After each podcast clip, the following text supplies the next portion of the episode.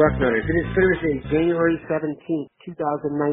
I am Dan Rubin. This is the Bucknuts Morning 5 and Change, coming to you from a snowy, icy Gem City. I can only assume the same holds true for Steve Wiltfong, Director of Recruiting for 24-7 Sports, coming to you from the bedroom community of Indianapolis, Indiana. Steve, how's it? The weather is not good, and it's only getting worse here in Indianapolis. Um, tomorrow we're supposed to get deluged by snow and then Saturday it's going to be like negative eight.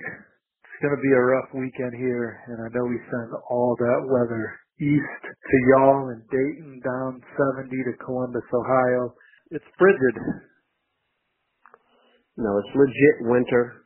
I had a day off for ice this week for the kids, even though we live in a walking community. The girl definitely broke her arm on Monday walking to school, so Tuesday we got the old delay, which was nice. But speaking of big things happening in Indianapolis, Dawand Jones. People get used to offensive line being a topic here on the BM5. You can see the Buckeyes taking a ton of them over the next few years, as many as five in the class of 2020. So offensive line will be a heavy topic. Dawand Jones is a heavy human being. He's a tall human being. He's a wide human being. Will he be a Buckeye? Please bring us up to speed on your neighbor, Dawand Jones. Well, Mother Nature could play a big factor on Dawand Jones and, and his Ohio State official visit that was originally scheduled for last weekend, pushed to this weekend currently scheduled to arrive on Sunday and leave on Monday because he has basketball games on Friday and Saturday. However, I'm told that um, if the web, if Dawand gets word that his games tomorrow and Saturday are canceled, he may he is going to try and beat the weather out and get to Columbus for his official and just handle it on the regularly typical Friday Saturday deal go home on Sunday. So Mother Nature impacting that one. Um, Ohio State has the edge for Dawand. Um, and uh, they're battling USC, who's done a terrific job recruiting him. And uh, he's already taken an official USC. Did that during the fall. Florida Penn State also in the mix for Dawand Jones. Is there anything pulling him to USC more than the gorgeous weather and the good football? Well, I think that the offer, the the idea of getting away to somewhere warmer is intriguing to the family too. Uh, they got some family out there, and again, USC they've been out five times to see the kids, so they're they're recruiting they're recruiting them as well as anybody. I wouldn't mind moving to USC right about now, but I digress. Let's stay on the offensive line topic. Doug Nester. There was a vibe here um, Doug Nester, of course, who has verbally committed to Ohio State and has not signed, and is talking about taking visits. There was a time when I really did think Doug Nester would be ultimately playing his college football, you know, in a place other than Ohio State. I actually am feeling more positive about it now, maybe because of the All-Star game and him getting a chance to rub elbows with some future teammates. Is my optimism unfounded? What's your vibe on the, the Nester deal? Well, he's on the official visit list for Ohio State this weekend, and he gets to take two trips, as y'all know by now, because of the coaching change. You can take two officials to the school if you still have your allotted, one of your allotted five still remaining, and, and he obviously does, so he's coming back. He's going to visit Penn State the following weekend, Virginia Tech, right before signing day.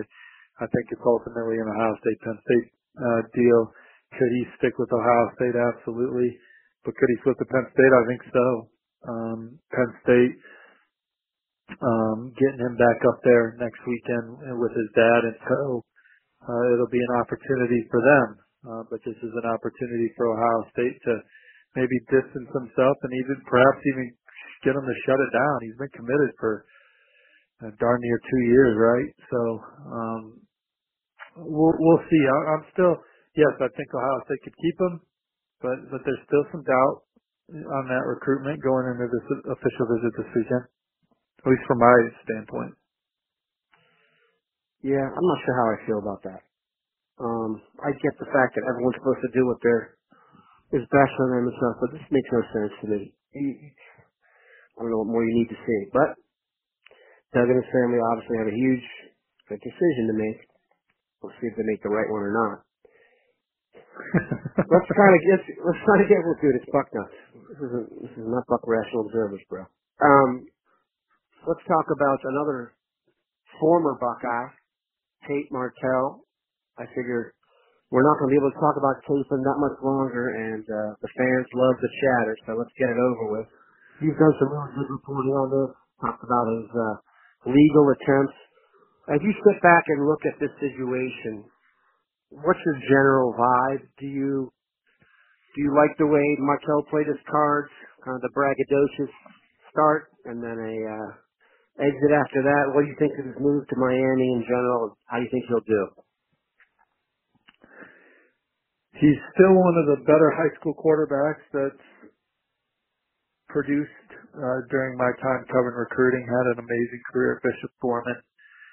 He's a guy that was a lightning rod and still performed under heavy scrutiny. No shame in coming to Ohio State and not beating out JT Barrett, the all-time total yardage leader in the Big Ten, or Dwayne Haskins, who's going to be a first-round draft pick. Um, I thought he competed hard at Ohio State. It seems like his teammates really liked him, and he doesn't see an opportunity to accomplish everything he wanted to accomplish as a football player at Ohio State. So he's going elsewhere uh, in light of Justin Fields transferring to Ohio State, who obviously you know we ranked as the number two player in the country behind Trevor Lawrence, so we thought was pretty damn good, and he's got a chance to be really special at Ohio State. And sounds like he has. A, he, this isn't anything I've heard, but based on what I've read reporting wise, sounds like he has a shot to gain immediate eligibility um, it would have been t- be tough for anyone to beat Justin Fields out. Um, so he goes to Miami, where he's got some buddies that he played high school ball with, uh, for to play with the new coaching staff, uh, in, in Manny Diaz, a, a brand new offensive coordinator, and Dan Enos, who did a terrific job, uh, tutoring the quarterbacks at Alabama and Tua and, and Jalen Hurts. I think the times we saw Jalen Hurts this year, he was significantly better than he was the previous two years in his career, and people still need to remember we're talking about the 2016 SEC Offensive Player of the Year. So even though Jalen Hurts may have regressed as a sophomore, he was still pretty damn good even in those first two years. Um, so uh, an exciting opportunity for Tate Martell to go down there and learn, learn from Dan Enos. Um, I would think that he had inside information on who he will be competing against from his teammates. That's just me speculating, his former high school teammates. I think those other two guys on the depth chart are pretty good, or at least have some trait to them. Uh, N'Kosi Perry is a guy that I believe has some trait to him. And Jarren Williams is a guy that I'm still, you know, pretty excited about his future. So of the three programs that Tate Martell uh, considered uh, from my report, West Virginia, who, who he visited, Miami, who he visited, and Louisville, who he didn't visit, but was scheduled to visit before announcing for Miami. Um, he picked the tougher depth chart of the three. So he, he's never, you know, he, he, you know, he picked a huge stage at Ohio State. Now he picks a depth chart that is, is pretty competitive. He tweeted it himself. Don't, don't miss on the second swing. He did, he didn't give a, he didn't pick a fat juicy fastball in my opinion to drive right out of the yard. I mean he's got he's got some legitimate competition in the room in my opinion as it stands right now. I'm not saying he's not going to win it out. I don't even know if he's gonna you know, he may sit out a year. So what if Jarren Williams wins the job and has a good year and then you're sitting out sitting out the year? There's a lot of it's easy for me to um scrutinize the decision from afar in, in that regard. But you know, eventually you strap it up and you go out there and, and you play, and the best man typically gets the job at any program in the country. My question to you would be: He is getting lawyered up. Do you think he'll be immediately eligible? Well, anyone that anyone that's looking to gain instant eligibility has to get a lawyer, and so um, He's just, you know, taking a shot. I'll say this. if you'd have given me just a choice whether Tate Martell would end up in Morgantown, Louisville, or Miami, I would have chosen Miami. It feels very much fact? more just Yeah, in general. Right. Not even talking about football programs. I'm just talking about Vegas to the stage of Columbus, Ohio State. Not exactly like Columbus is some major cosmopolitan area, though I love it. 13th Um, biggest city in the country.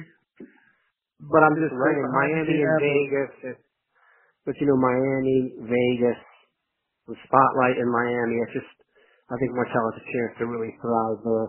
And I'll admit this, much like I followed LSU, I will follow Miami now more than I did before because, you know, we we gained a little interest in Chapin. We appreciate Steve stopping by. We hope he stays warm. You stay warm too, Bucknutters. Have a good one. Gentlemen, take care. See you on the front row.